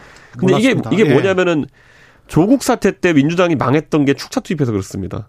음. 조국 장관 사태 때 뭐 조국 장관도 억울한 부분이 있을 수 있겠죠 본인이. 예. 하지만 그걸 방어한답시고 병력을 축차 투입했기 때문에 민주당 내에 많은 스피커들이 대중적 신뢰를 잃게 되고 나중에 뭘 극복할 수가 없는 상황이 된 거거든요. 그런 측면이 있습니다. 저는 예. 그래서 이번에도 마찬가지게 뭐냐면은 아주 효율적으로 우리가 사태 대처해야 되는데 음. 거기서 그런 식으로 개선을 넘어가지고 조수진 의원이 다니면서 음. 그렇게 말을 전할 정도면은 그건 문제 있다. 그런데 또 보면은 어떻게 그렇게 선대인의 상황을 잘 아는지 모르겠지만은 음. 현재 선대인의 아무 직책이 없는 장재원 의원 같은 경우에는 예. 와서 별의별 소리를 다 합니다. 그날 그거 터진 다음에 예. 첫째로 대표는 옹졸하다 이래요. 음. 오케이 뭐 저에 대한 뭐 비판은 제가 감수하겠습니다. 그다음 조수진 의원은 후보를 팔고 다닌다 그랬어요. 예. 그러면 후보가 그런 말을 한 적이 없다는 얘기인지 음. 그럼 조수진 의원이 속된 말로 사기를 쳤다는 거잖아요. 그 비공개 회의에서 후보의 의중을. 예. 자, 그러면은 후보 입장에 봤을 때 후보의 의중을 사기를 쳐가지고 만약에 이런 극심한 상황을 만들었으면은 예. 즉시 잘라야죠. 그렇죠. 근데 그 둘 중에 어느 것도 아니에요. 그 비공개 회의에서 조수진 그 당시 공보단장이 말한 내용이 윤석열 어제 왜- 왜냐하면 원희룡 본부장 같은 경우도 기억이 안 난다라고 그냥 회피를 했는데 네. 어 명확하게 이게 윤석열 후보의 메시지다라고 하면서 이야기를 한 겁니까? 후보 후보가 서운해 한다라 그랬어요. 아 그 말은 확실히 했어요. 예. 어. 그러니까 저는 이거에 있어가지고 사기면은 책임져야 사기면 잘라야 되는 거고요. 음. 왜? 그리고 만약에 그런 어떤 업무 분장에 있어서 제 전결권이 부정당한 거라면 저는 사퇴하는 게 맞고요. 아 그렇게 된 거군요. 그러니까 저는 그러니까 그런 상황이었고 예. 저는 기본적으로 어 저는 그 다음에도 보면 우리 그 전혀 선대위에 참여하지 않는 것으로 알려진 예. 장재원 의원께서 저도 모르는 얘기를 막 줄줄이 내놓기 시작해요. 어떤 이야기? 총괄 본부장은 그러니까 임태희 실장이죠. 네. 임태희 실장은 후보 3호에 대해서 험담을 했다고 이제 얘기하고요. 어. 어, 전 들어본 적이 없어요. 예. 그러니까 선대위에 참여하지 않는 장재원 의원은 어떻게 알고 있었던 건지 모르겠지만 전 들어본 적 없고 음. 조직본부장도 타격합니다. 주호영 대표. 예. 조직본부장은 여기저기서 안 좋은 얘기 많이 들려온다고 얘기해요. 장재훈 의원이 그 말을 그게 예. 그 그날 그 이준석을 옹졸하고부터 시작된 그건데 음. 선대위 전반적인 내용을 쫙 열거하면서 다 질타합니다. 저도 모르는 내용을. 아. 그러니까 저는 장재원 의원께서 굉장히 정보력이 좋으시거나 아니면 핵심 관계자임을 선언하신 거다 이렇게 봅니다. 그러면서 이게 윤석열 후보의 뜻이다 이렇게 내비치게 되고 그 해당되는 사람들이 조금 움츠러들게 되고 그런 효과가 있었 있습니까? 아니 실제로? 선대위 밖에 있는 사람이 무슨 자격으로 예. 그렇게 하나 하나씩 딱 집어가면서 정밀 타격을 합니까? 그러네요. 내용을 알아야 우선 할 수 있는 건 내용을 잘 알고 있더라고요 보니까 저도 모르는 걸 알고 있더라고요. 예. 그런 식으로 돌아가는데 선대위가 돌아가겠습니까 그게? 그럼 장재훈 의원 입장에서는 선대위에서 아무 직책을 맡고 있지 않기 때문에 굉장히 좀 주제 넘은 행동을 한 것이다 그렇게 보시는 아니 겁니까? 그러니까 당내 누구든지 당내 문제에서 얘기를 할 수 있죠. 근데 예. 언론에 보도된 내용을 바탕으로 평가하거나 이런 건 제가 뭐 뭐라 할 수- 필요가 없어요. 근데 예. 선대위 내 아무도 모르는 내용들을 그렇게 했다는 거는 무슨 정치 장교입니까? 음. 개선에 없는 사람 정치 장교도 아니고 왜 그런 얘기를 합니까?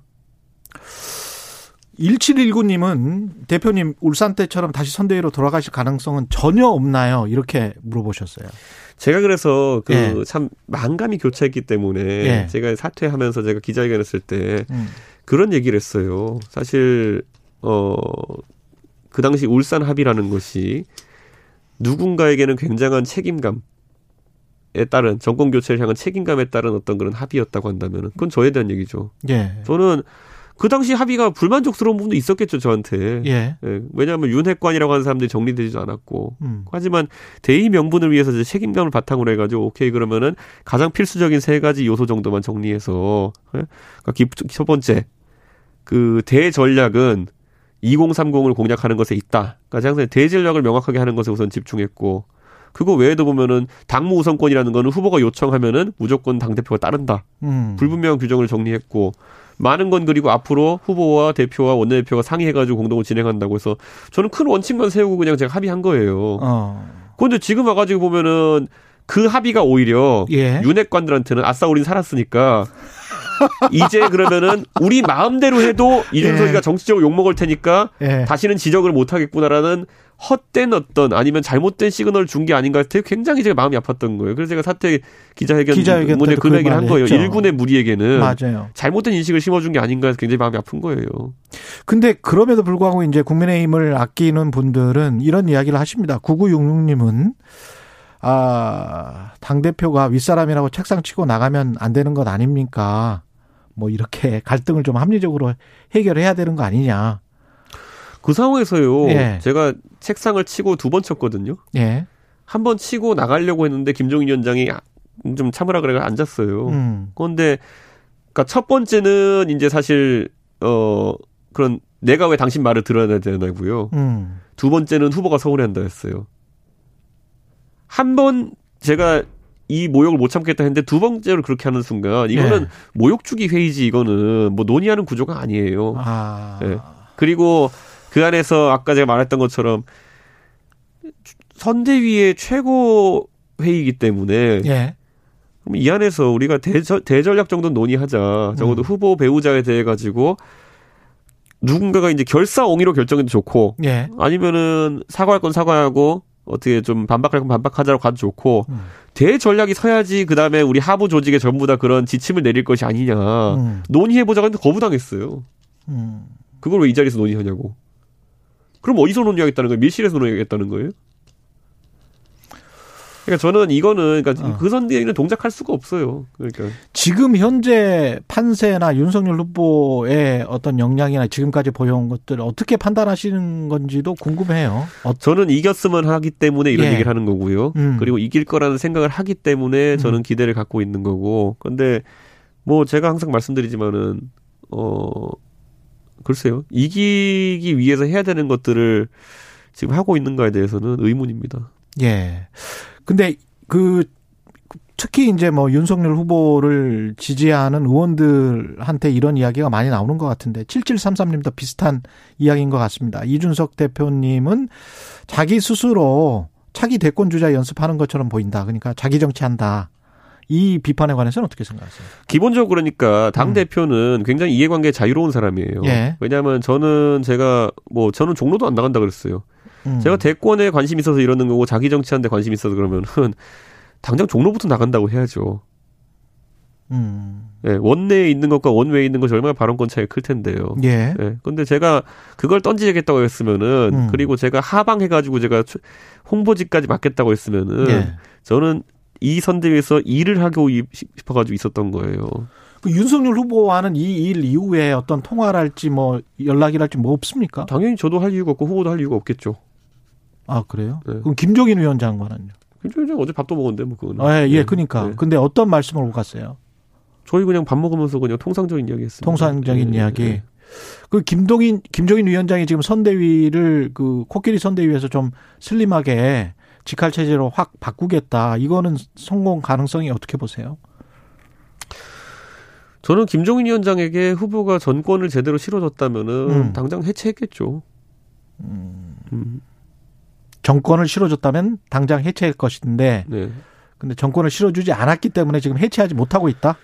뭐 정권이라는 표현 그 똑같은 거예요. 이 예. 대- 이 대표가 하라면 하고 안 하면 안 하겠다. 가라면 가고 안 가라면 안 가겠다. 그 전권이라고 받아들였던 저랑은 약간 느낌이 다르죠. 아. 그러니까, 그러니까 실제로 그 연수 문제를 풀어보면 이제 답이 나오거든요. 예. 연수 문제 풀어봤더니만 아니었잖아요 정권이. 예. 그러니까 김종인 위원장에게도 정권을 드린다는 어제 언론 보도가 있지만은 음. 저는 그거 보고는 설마 음. 아닐걸? 아, 그걸 믿지를 못하시는군요. 저는 안 믿고요. 김종인 위원장도 안 믿기 때문에 해체는 불가능하다고 하셨을걸요? 아. 네. 어제 SNS에 보고를 조심해서 다뤄야 한다. 누누이 이야기했는데 그냥 보고를 믹서기에 갈아버린 상황이 되었다. 이때 이 보고는 뭐 누굽니까? 사안입니까? 젠더 이슈죠, 젠더 이슈. 젠더 이슈. 네. 그러면 신지의 영입과 관련이 돼 있는가요? 신지혜 위원장이 영입된 것 자체가 저는 문제라고 생각 안 해요. 예. 예. 근데 이거 젠더 이슈나 이런 것들 아니면 득표 전략을 예. 어떻게 구성하고 있느냐가 중요한 건데 음. 이거잖아요. 뭐 20대 이 남성들이 예를 들어 이준석을 좋아한다. 그럼 우리는 20대 여성만 잡아오면 돼. 그러니까 신지혜 씨 데려와 볼까? 뭐 이런 거잖아요. 예. 이런 게 프랑켄슈타인 선대위라는 겁니다. 아. 예. 참 제가 뭐 진짜 뭐 외모 평가를 하면은 죄송하지만은 우리가 항상 뭐 특정 어 인물의 눈이 예쁘다, 코가 예쁘다, 입이 예쁘다 이런 평가를 하면은 예. 눈이 예쁜 사람의 눈과 코가 예쁜 사람의 코와 입이 예쁜 사람의 입을 합쳐놓으면 프랑켄슈타인이 되는 겁니다. 뭐 이상하죠. 예. 근데 그런 선대위가 나올 수는 없어요. 음. 선대위는 컨셉이 있어야 되는 것인데, 예, 저는 뭐지? 뭐 이런 거. 지금 두 달 조금 더 남았는데 그렇게 많이 남은 것 같지는 않은데요. 현실적으로 그러면 어떻게 해야 될까요? 저는 별다른 의견이 없어요. 별다른 의견 없다. 예, 예. 제가 전권이 있어도 지금 말할까 말까 하는데 제가 전권도 없고 음. 제가 이미 다 그냥 그 내려놓은 마당에 뭐 그렇게 제안할 게 있겠습니까? 아니 근데 그 당무라는 게 당 대표 당무는 계속 맡기로 하셨기 때문에 선거 때 당무가 사실 당 대표 당무가 선대위와 분리되기가 좀 쉽지 않지 않습니까? 음, 아닙니다. 제가 많이 하려면 굉장히 많이 할 수 있습니다. 축사도 많이 할 수 있고요. 아 네. 그런 것도 다 출연도 많이 할수 당무니까. 있고요. 예. 그러, 그렇죠, 그렇죠, 그렇죠. 뭐, 뭐 예. 보궐선거 공천도 할 수 있고요. 할 거 많습니다. 음. 아, 다른 것들도 있다. 네. 지금 윤석열 후보 김건희 씨 의혹뿐만이 아니고 어제 또 전북대학교 학생과에서 만남에서 극빈하고 못 배운 사람들은 자유가 뭔지, 자유가 왜 필요한지 모른다. 이 발언은 좀 심각하게 저는 받아들이고 있는데 취업 어플리케이션은 뭐 모를 수 있다고 쳐요. 지금 이미 개발된 게 있다는 걸. 이게 그 어떻게 들으셨어요? 이거는? 어, 후보의 현장 행보는 중요합니다. 음. 음, 그렇기 때문에 그것을 동선을 잘 짜고 일정을 잘 짜고 그리고 어떤 모습으로 비춰질까를 기획하는 건 굉장히 중요합니다. 예.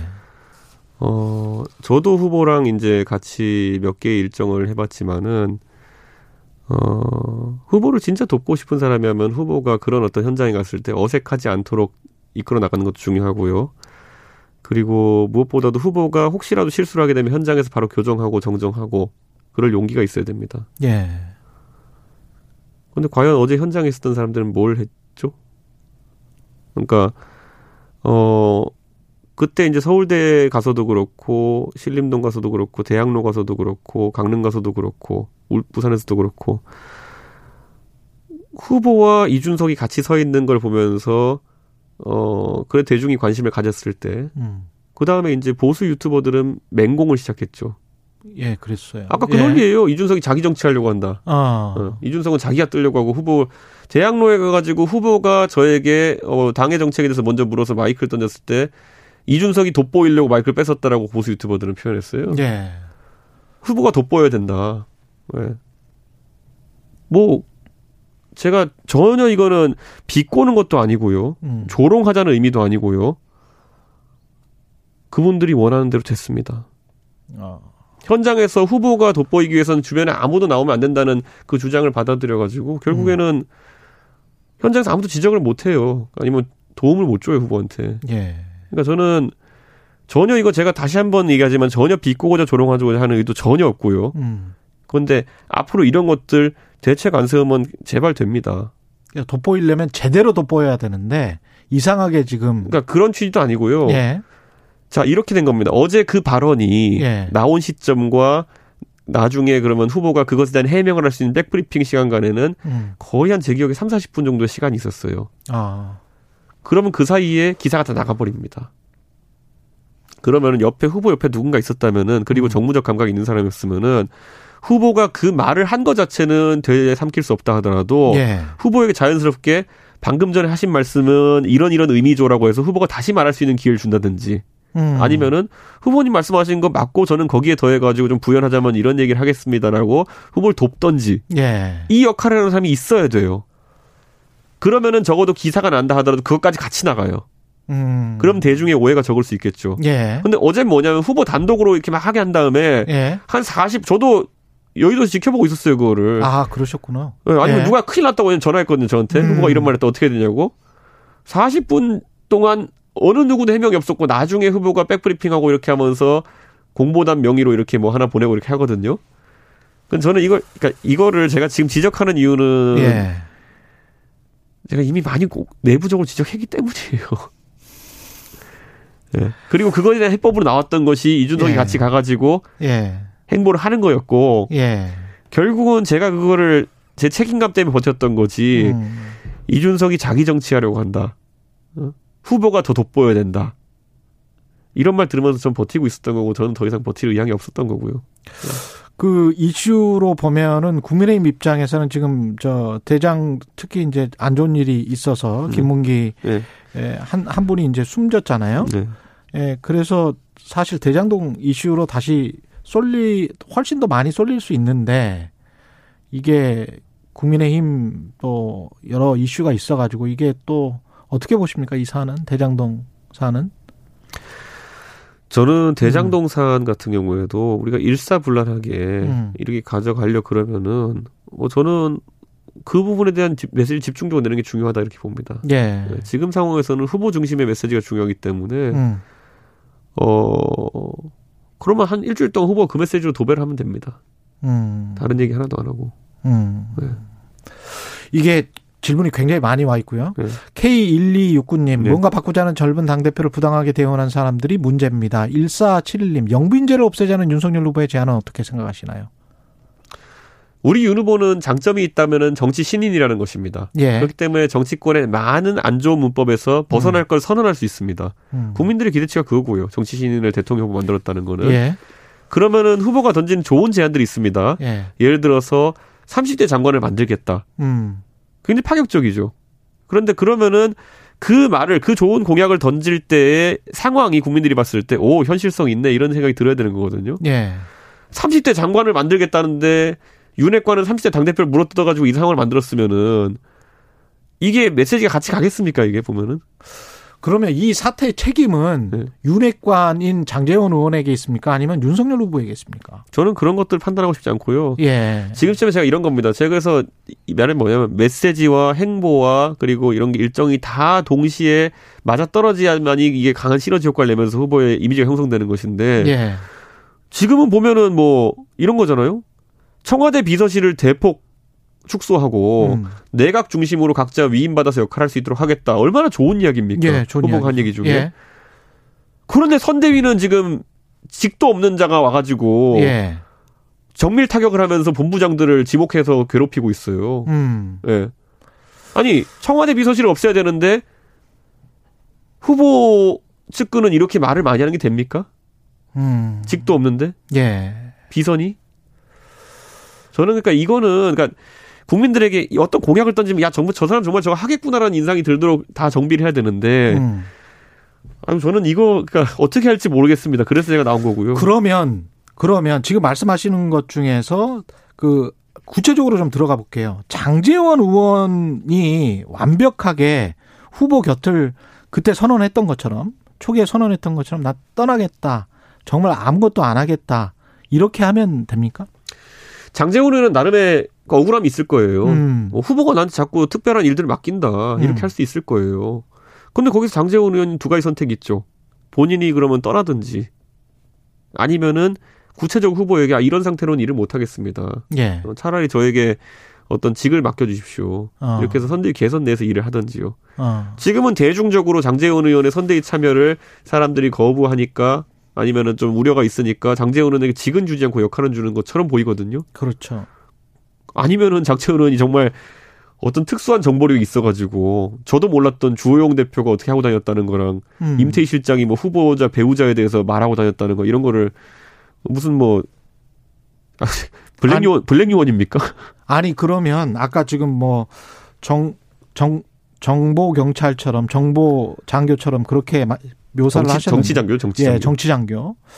근데 그 주호영 의원에 관해서는 뭐 어떤 이야기를 했다는 거예요, 장재훈 의원이? 보세요. 조직, 아, 그, 뭐, 내용 제가 다 열거하면 너무 조영 대표께 죄송하고요. 아, 조직본부에서는 안 좋은 소리가 자꾸 들린다는 식으로 얘기했어요. 아 조직본부에서는 안 좋은 소리가 들린다. 아, 그거 있다니까요. 그 본인의 페이스북 글에 다 들어있는 내용이에요. 아. 그게 거기서 양비론적으로 저랑 조수진 의원에서 한 얘기만 부각돼서 그렇지 음. 나머지 본부장들 다 짚어가면서 안 좋은 얘기 들린다 무슨 뭐 후보자 배우자에 대해서 뭔 얘기를 했다더라 뭐 예. 시작해서 정밀 타격했어요. 윤석열 후보는 그럼 지금 이 상황에서 만약에 이준석 당대표가 선대위장으로 복귀를 안 하고 지금 현재 있는 인력으로 김종인 위원장은 있으니까요.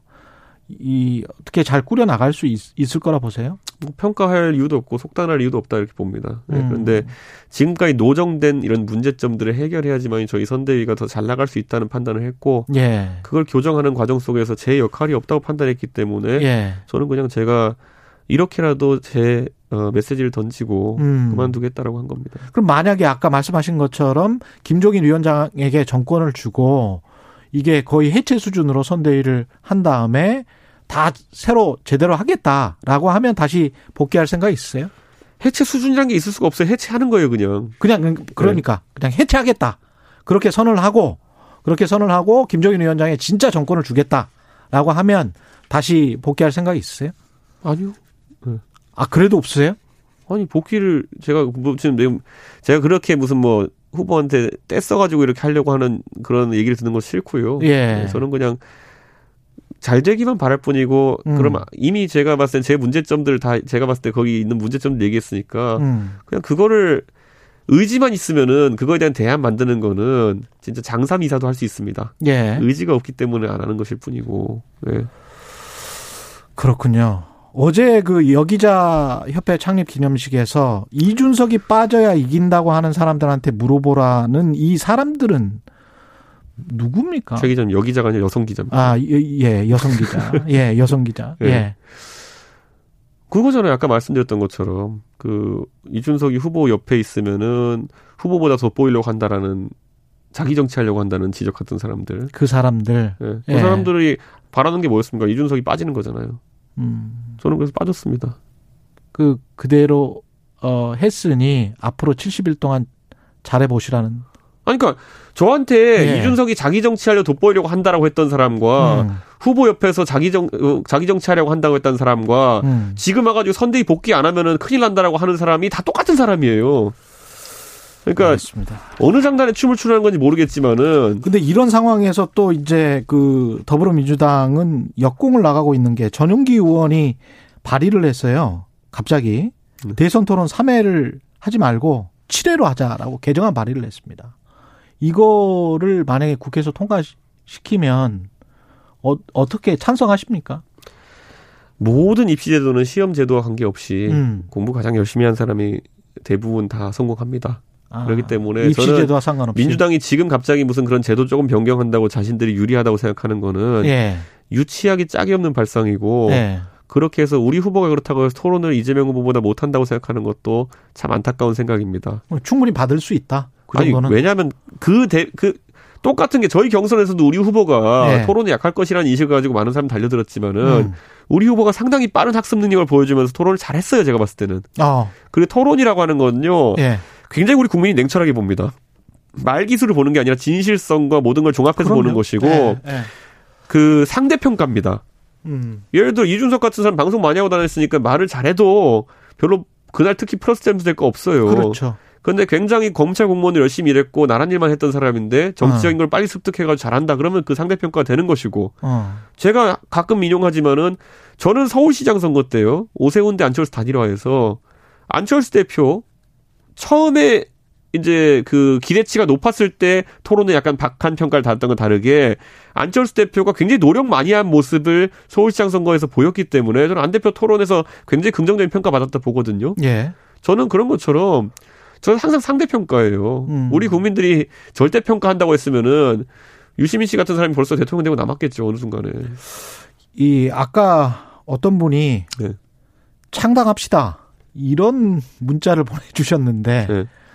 어뭐 어떤 다른 계획이 있는 건 아니죠 혹시?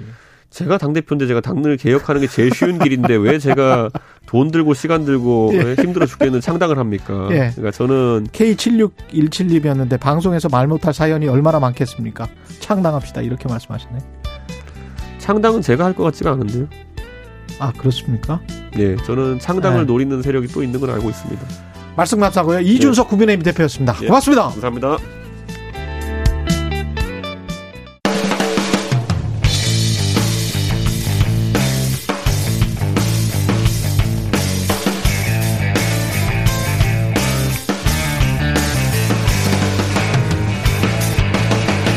최경영의 최강 시사.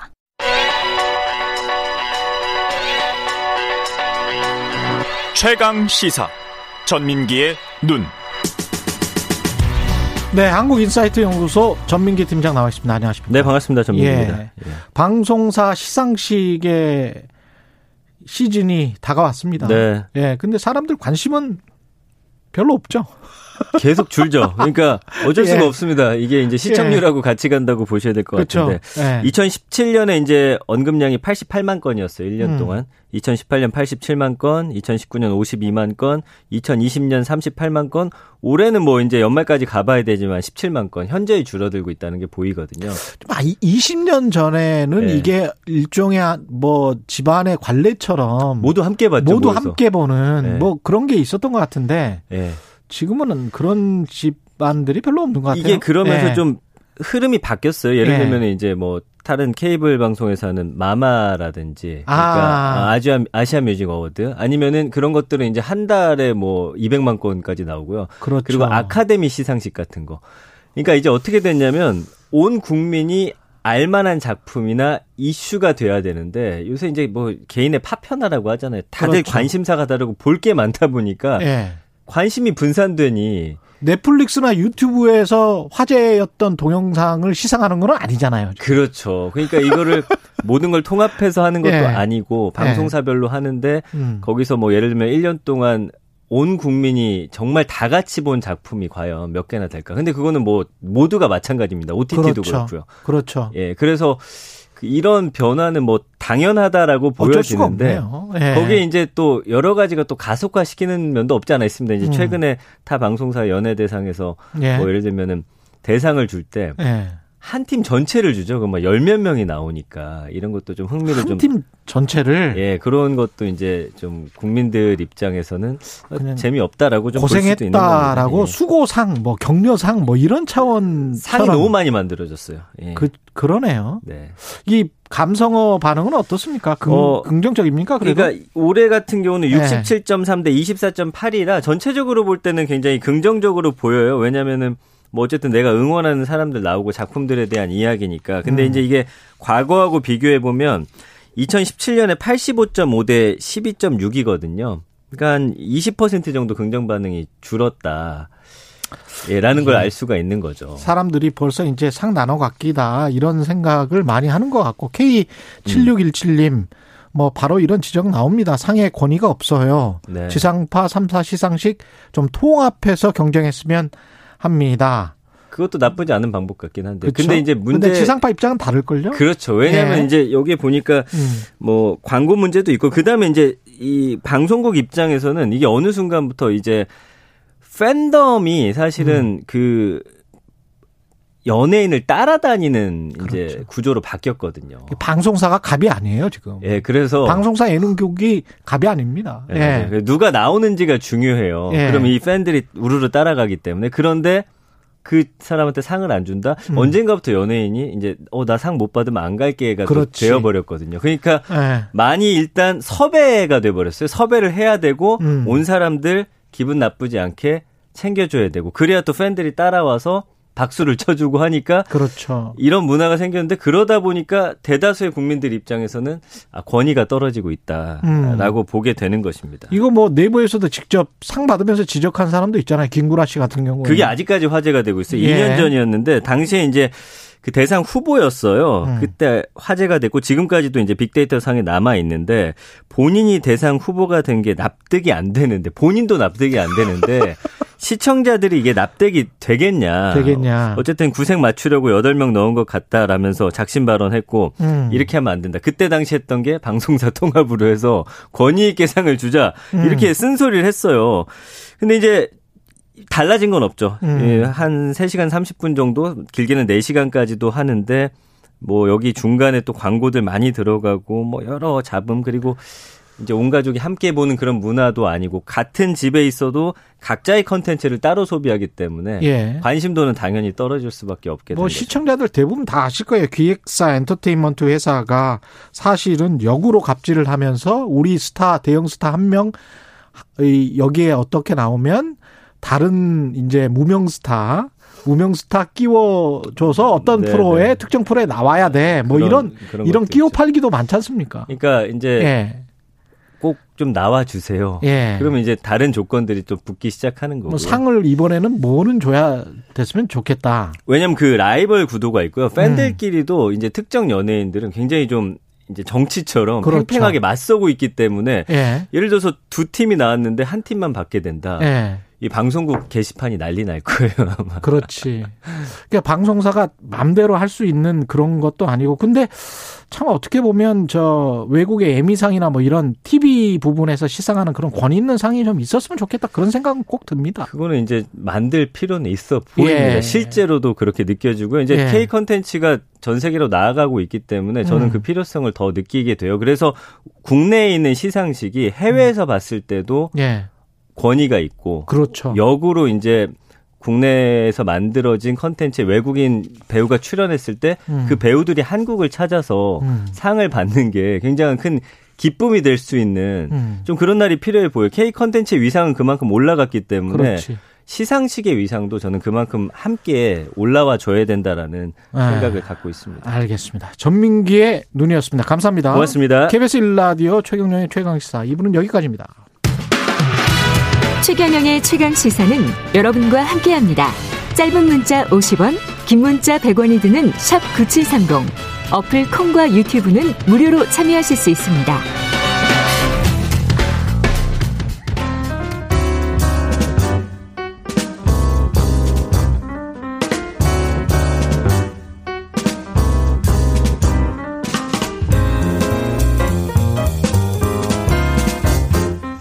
네, 더 나은 미래를 위해 오늘의 정책을 고민합니다. 김기식의 정책 이야기 식스 센스 김기식 더 미래연구소 소장님 나와 계십니다. 안녕하세요. 예, 안녕하세요. 예. 윤석열 대선 후보가 청와대를 개혁하겠다. 청와대 규모를 축소할 생각이다. 뭐 네네. 이- 이런 청와대 규모 축소론 이야기했습니다. 예. 그러니까 두 가지 얘기한 게 있는데 하나는 이제 그 제2부속실 없애고 예. 영부인 관련해서. 없애겠다. 예. 이거는 아마 그 김건희 씨 관련된 음. 뭐 허위 경력이나 음. 뭐그 경력서 사문서 위조 이런 논란들이 계속 나니까 나오니까. 그거를 이제 예. 어, 방어하고 특히나 이제 어, 윤석열 후보가 대통령 되면 김건희 씨가 청와대 안방에 앉아가지고 윤석열 대통령 뒤에서 마쿠 실세되는 거 아니냐 이런 논란들을 차단하기 위한 이제 정치적 발언의 측면이 한 면이 있는 것 같고 그렇죠. 어, 그거 외에 지금 이제 그 청와대를 이제 30% 조직을 줄이고 더 나가서 수석제를 없애겠다. 음. 이- 그걸 검토하겠다. 이게 이제 사실은 청와대 조직 개편과 관련해서는 큰 이야기죠. 그러니까 내각 중심으로 내각에 있는 장관들과 청와대 대통령이 계속 합의를 하고 협의를 해 나가겠다 뭐 이런 이야기입니까? 그러니까 이제 그 이런 청와대를 이제 축소하고 수석제를 없애겠다라는 거는 양면의 평가가 가능한 것 같습니다. 예. 그러니까 한마디로 얘기하면 민주주의적 관점에서 보면 심각한 문제 의식이 들기도 합니다. 왜냐하면 사실은 어, 대통령은 선출된 권력이고요. 예.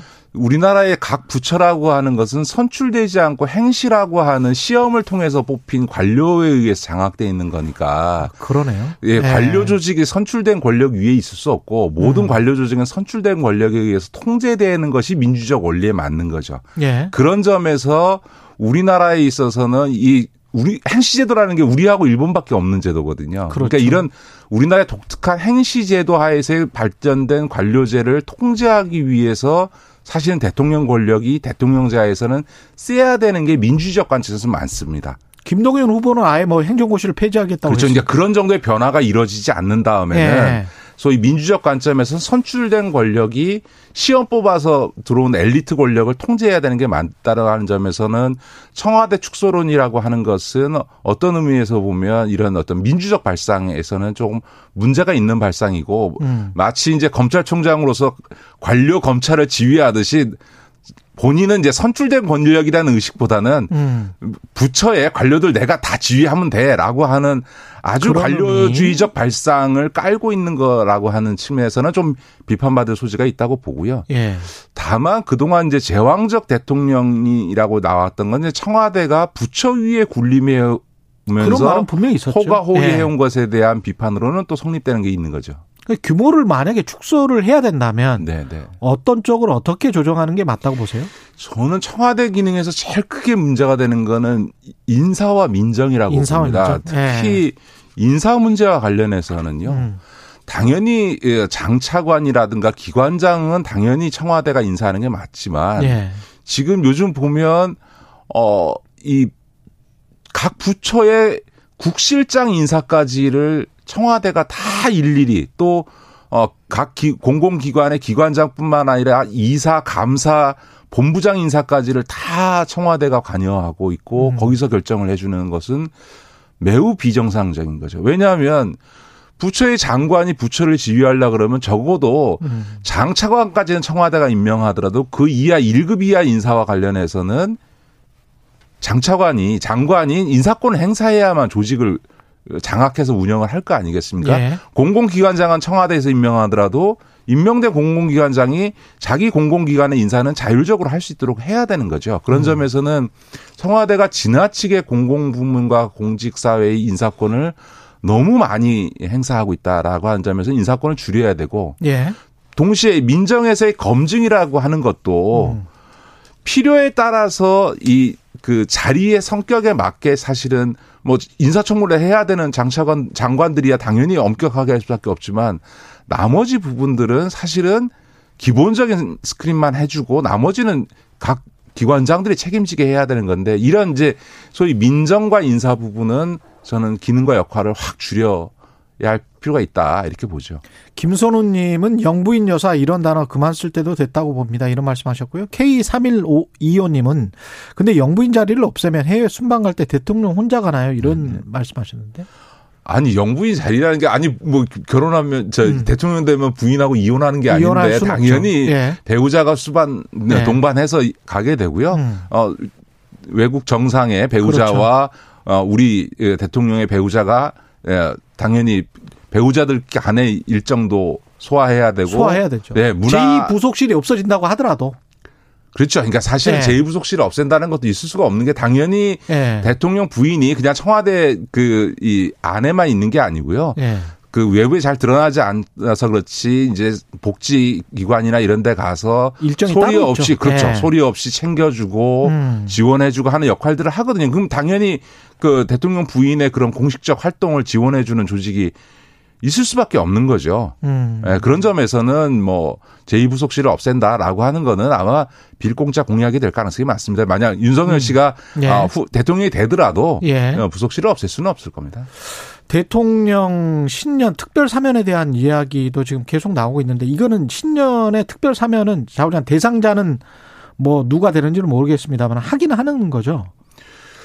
뭐 지금 이제 네. 그 크리스마스 전후에서 이제 사면을 그렇죠. 할 건데 이제 예. 일반 사면만 한다는 얘기고요. 일반 사면만 예, 한다? 예, 예. 예. 그다음에 이제 무슨 어 박근혜 대통령이나 이명박. 이명박 대통령을 예. 참 대상으로 하는 어떤 음. 그 정치인들에 대한 특별 사면, 음. 뭐 기업인들에 대한 특별 사면 이런 거는 현재까지는 없다는 게 지금 이제 저 들려오는 이야기들이죠. 박근혜 전 대통령 같은 경우는 건강에 약간 좀 문제가 있다. 그래서 최근에 검진을 받은 걸로 알고 있는데 이게 영향을 줄까요? 글쎄요. 그럼 아까부터 이제 뭐 여러 얘기들이 나옵니다만 예.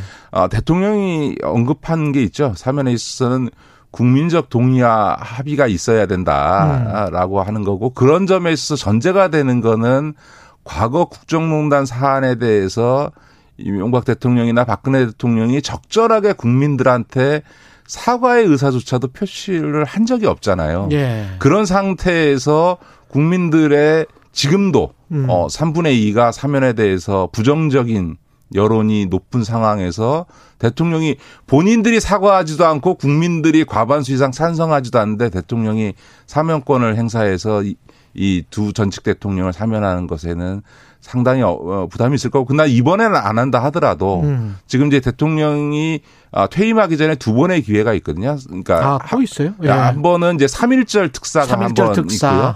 아. 근데 이제 3.1절 특사는 3월 9일 날 대선이니까 음. 어, 대선 직전에 이런 어, 정치적 사면을 하는 것은 대선에 미칠 영향에 대해 이 있어서 어, 선거 개입이다 이런 논란이 있을 수. 있으니까 그때는. 좀 쉽지 않을 것 같고 근데 예.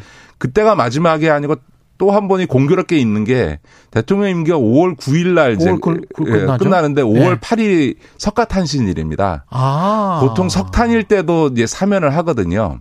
그러네요. 그래서 대통령이 퇴임하기 직전에 석탄일에 맞춰서 그럴 가능성은 이 사면을 있겠다. 할 수도 있고 또 예. 한편에서는 과거에 이제 대통령 임기가 2월 25일 날 시작될 때는 어떻게 네. 했냐면 퇴임하는 대통령이 새로 선출된 당선자와 협, 협의해서 음. 새 정부 출범에 즈음한 특별 사면을 3.1절 특사라는 이름하에 그 단행을 했습니다. 그래서 그 퇴임하는 대통령이 전, 그 새로 선출된 대통령의 요청을 받아서 명의만 음. 퇴임하는 대통령이 사면을 해주고 퇴임하는 이런 관례들이 있었습니다. 예. 이제 그런 면에서도 지금 앞으로 이번 연말 크리스마스 연말 특사가 없다 하더라도 음. 앞으로도 두 번 정도의 사면 기회는 있지만 3.1절 특사는 아마 쉽지 않을 것이고. 아, 쉽지 않을 거고 네.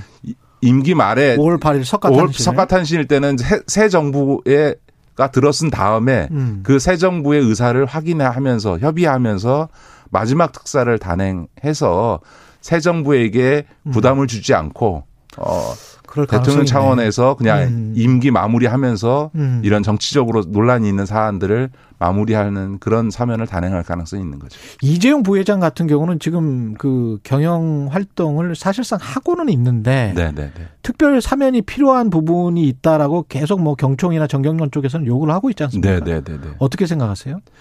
지금 아마 이번에 저 만약에 연말에 이- 이 박근혜 이명박 대통령에 대한 특별 사면 했다 하더라도 음. 이재용 씨에 대한 사면은 아마 없었을 겁니다. 왜냐하면 이미 지난 가을에 그 저 이 저 특별 사면 그러니까 가석방을 해주면서도 특혜 논란이 있었잖아요. 예. 근데 이제 1년 사이에 지금 몇 달도 안- 반년도 안 지나서 또 어, 가석방 해주면서 특혜 논란이 있었는데, 네. 불과 네다섯 살만, 네다섯 달 만에 음. 또 특별 사면을 해준다 그러면 무슨 뭐 대통령 권력을 무슨 어, 기업 총수의 범법행위 봐주는데 쓰냐라는 논란이 커질 수밖에 없었기 때문에 그렇죠. 이번에는 어렵다고 봐야 되고요. 예. 이제 과연 내년에 만약에 어, 정치적 사면이 있을 때도 음. 어, 이재용 부회장을 사면해 줄 거냐라고 음. 하는 부분은 그건 모르죠. 그건 정말 마찬가지로 부처님 오신 날 예, 결단이기도 한데 예. 이재용 부회장 입장에서도 지금 삼성 바이오로스 분식회계 사건으로 어, 재판 중이잖아요. 근데 그거 중이죠. 무죄나기 되게 어렵거든요. 예. 그게 만약 유죄가 나면 아마 어, 양형 기준상 집행유예가 불가능한 형일 겁니다. 음. 그럼 이번에 사면 받고 바이오로스 분식회계 사건에서 또 사면을 특별 아. 가석방 받고 사면 받고 또 사면 받고 계속 이런 특혜를 받을 수 있느냐 라고 하는 점에서는 이재용 부회장 입장에서도 음. 이번 그 국정농단 사건에 있어서의 어, 사면을 받는 게 본인에게 네. 어, 좋은 일인지 본인도 판단해 봐야 되겠죠. 8047님, 사면은 반대입니다. 자신의 잘못을 확실하게 인정하고 사과해야죠. 사면에 대해서 부정적인 의견들이 상당히 많은 것 같습니다. 예, 대표로 한 분 의견만 소개해드렸습니다. 예, 네.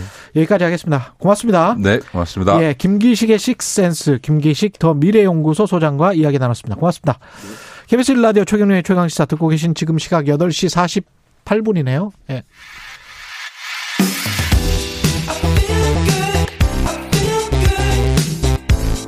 세상에 이익이 되는 방송 최경영의 최강 시사 네, 코로나19 장기화되면서 특히 이제 교육 현장이 타격을 심하게 받고 있는데요. 최근에는 이렇게 대면 수업하고 불규칙적으로 등교할 바에야 자퇴 후에 검정고시를 선택하겠다. 이런 학생들이 많다는 보도가 나오고 있습니다.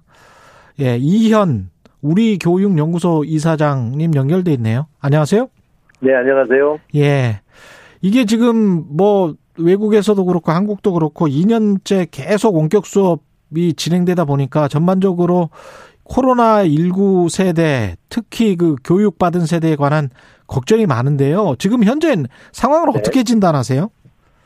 음, 사실 이제 전 세계가 그렇지만 초유의 사태를 맞이한 거 아니겠습니까? 예. 교육 당국에서는 어, 이런 사태 맞이했고 이제 방역 자체 대처가 이제 힘겨운 상황에 있었었고요. 예. 결국 방역의 우선적 방점을 안들수 없는데 그렇다고 또 학교 등교를 안 할 수 없는 상황이어서 어, 부분 등교, 뭐 전면 등교 중지, 등교를 반복하는 이제 그게 2년 동안 계속돼 왔었습니다. 예.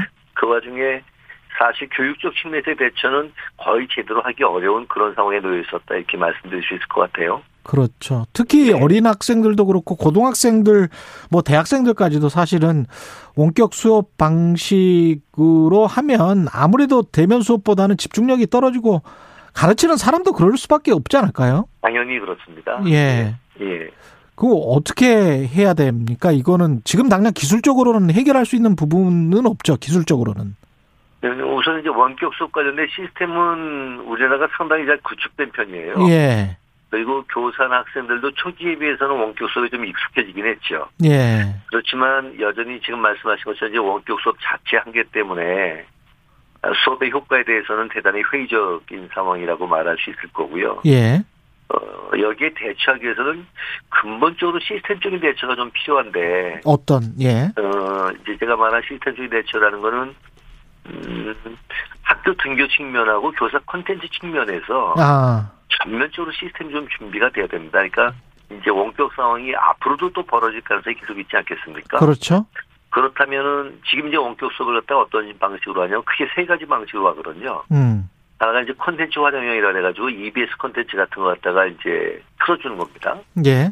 아니면 이제 과제 수행형이라 해갖고 선생님이 수업 자료를 업로드 시켜주고 이제 과제를 내주는 방식. 예. 이제 세 번째 이제 실시간 쌍방향 방식으로 이제 줌 같은 걸 활용해서 수업을 진행하는 음. 세 가지 방식으로 진행하는데 이 세 가지 방식이 사실 수업 효과를 높이기가 굉장히 어려운 것들이거든요. 예. 제가 조금 전에 시스템 말씀드렸던 거는 어, 등교 측면에서는 가능하면 학생들이 어, 매일 등교하거나 적어도 격일 등교를 계속할 수 있는 시스템을 하나 만드는 겁니다. 어. 예를 들면 교실에 보통 아이들이 이제 22명이나 뭐 24명 있다 이러면 22명이나 24명이 계속 등교할 때는 사실 방역 문제가 어려워지지 않습니까? 예. 절반만 등교하는 거죠. 예. 12명만 등교하는 방식으로 하는데 격일제로 등교를 하면 학생들 12명씩 교실에 이제 계속 참여를 하게 되는 겁니다. 음. 어, 교실 수업 방식도 달라져야 되는 거죠. 그런 경우에 12명이 수업하는 거는 선생님이 강의식 수업을 하는 게 아니라 어, 이제 보통 이쪽 교육학에서는 이제 거꾸로 교실이라고 얘기를 하는데 아. 아이들이 미리 본 동영상 콘텐츠에 대해서 선생님이 질문하고 확인하고 학생도 질문하고 토론하는 이런 방식으로 이제 수업을 진행하는 절반의 아이들만 데리고 진행하는 그 교육의 질이. 그러면 훨씬 높아진다는 그런 논문들도 활용할 수 있는 여지가 생기는 거죠. 아. 아이들은 학교 안 가는 날은 집에서 선생님이 만들어준 콘텐츠 가지고 이제 공부를 하는데 예. 앞에처럼 남의 콘텐츠도 EBS나 보고 와라, 뭐 예. 자료만 보고 와라 이렇게 던져주시는 것이 아니라 예. 선생님이 다양한 그 디지털 자료들을 활용해서 예컨대 뭐 EBS 자료가 됐던 그외 다른 자료를 활용해서 선생님들만의 콘텐츠를 구축하셔야 돼요. 음. 예를 들면 이런 거죠. 컨텐츠를 열면 그냥 EBS 강의가 나오는 게 아니라 우리 선생님이 얼굴이 나오는 겁니다. 아. 선생님이 이제 강의에 대해서 먼저 안내해 주셔요. 그러다가 그다음에 이제 선생님 EBS 강의를 한번 들어보자. 그리고 EBS 강의가 한 10분 나오는 거죠. 어. 그리고 중간에 또 선생님도 얼굴 나오십니다. 이렇게 강조하는 강의 잘 들어봤냐? 선생님 수업 잘하시지? 이런 식으로 설명을 해 주시는 거예요. 아. 그다음에 이어가지고 이런 자료를 보자. 이렇게 이제 선생님이 자기의 컨텐츠를 만드시는 겁니다. 그럼 학생들은 그냥 EBS 수업을 TV로 보듯이 보는 게 아니라 음. 우리 선생님이 만들어진 컨텐츠 선생님하고 계속 이제 얼굴 보면서 강의를 듣게 되니까 음. 그런 강의를 듣게 되고 그 다음날 학교에 와요. 유기적 학습이 가능하겠네. 예. 네, 그럼 학교 가서 선생님이 이제 강의하시는 게 아니라 어제 이 영상들 다 봤냐 확인하시고요. 음. 그 강의한 내용에 대해서 학생들에게 질문도 하고 학생의 질문도 유도하시고 토론하시는 이런 방식으로 수업할 수 있는 시스템이 준비가 돼야 된다. 근데 이제 이렇게 하려고 하면은 두 가지 전제 조건이 필요하거든요. 예. 수업 진도량을 줄여주고 음. 그다음에 선생님들이 사실은 헌신과 희생이 좀 뒷받침돼야 됩니다. 이런 콘텐츠 만드는 게 쉬운 일은 아니어서. 쉬운 일 아니죠. 예. 예. 그런데 이제 디지털 콘텐츠의 장점은 한 번 만 들어오면 계속 쓸 수 있다는 거거든요. 음. 그리고 업그레이드가 쉽기 때문에 음. 이런 측면의 준비를 우리가 작년 1년 동안 했다면 올해는 작년하고 다른 방식으로 원격 수업에 보다 효율적인 방식으로 접근할 수 있었을 텐데 사실은 미봉적 대응에 급했기 때문에 음, 여전히 아주 어려운 상황에 놓여져 있고 그런 음. 제가 볼 때 앞으로는 그런 시스템적인 차원에서의 지원과 뒷받침 준비가 돼야 될 거다 생각을 합니다. 근데 저 원격 수업만 지금 식으로 하면은 특히 이제 자퇴 후 뭐 검정고시 보겠다 이러면 나중에 사회성이랄지 뭐 이런 것들은 어떻게 풀어야 될까요? 그러니까 이제 최대한 아이들이 예, 학교에 계속 등교할 수 있는 여건들을 만들어야 되는데 최대한, 어떤 상황이라도 예. 적어도 이틀에 한 번씩은 음. 선생님하고 만나고 아이들하고 만나고 음. 이럴 수 있는 여건들을 만들어주는 게 필요한 것이요. 예. 네. 유튜브에서 윤토영님 그 검정고시로 대학 간 학생들 대학 생활에 적응하기 힘들다던데요. 친구도 없고 유튜브에서 김백수님은 코로나는 1, 2년 안에 끝나지 않습니다. 장기적 교육 정책이 필요하고요. 김정민님 원격 수업은 선생님 역량 차이가 커요. 아이들 체크도 해줘야 하고요. 마지막으로는 예. 예 컨텐츠 역량 차이 이게 어떻게 보십니까 마지막으로? 어, 실제로 아주 어려운 문제인데요. 예.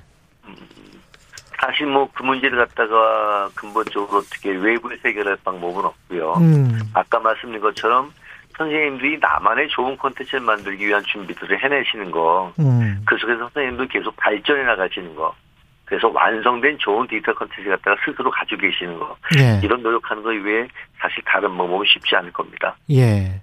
예. 아, 아까 말씀하신 그 거꾸로 학습 법 같은 경우는 그 외국에서도 많이 지금 시행이 실제로 되고 있지 않습니까? 근본적으로 잘 활용하고 있죠. 그렇죠. 예. 예. 그리고 실제로 그렇게 해서 학습의 질, 그 다음에 사람들이 배우는 양 같은 게 훨씬 더 늘어난다는 그런 보고도 있었던 것 같은데요.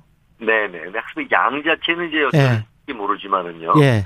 어, 일상적인 상황에서 저는 모든 수업을 거꾸로 교실로 할 수 있다고 생각하지는 않습니다. 그런데 아, 이 원격 수업이라는 이제 원격 수업이 불가피한 여건 속에서는 음, 적극적으로 활용할 필요가 있는 방법이라 이렇게 생각합니다. 알겠습니다. 이현 우리 네. 교육연구소 이사장님이었습니다. 고맙습니다. 네, 고맙습니다. 예. 12월 23일 목요일 KBS 일라디오 최경령의 최강 시사였습니다. 고맙습니다.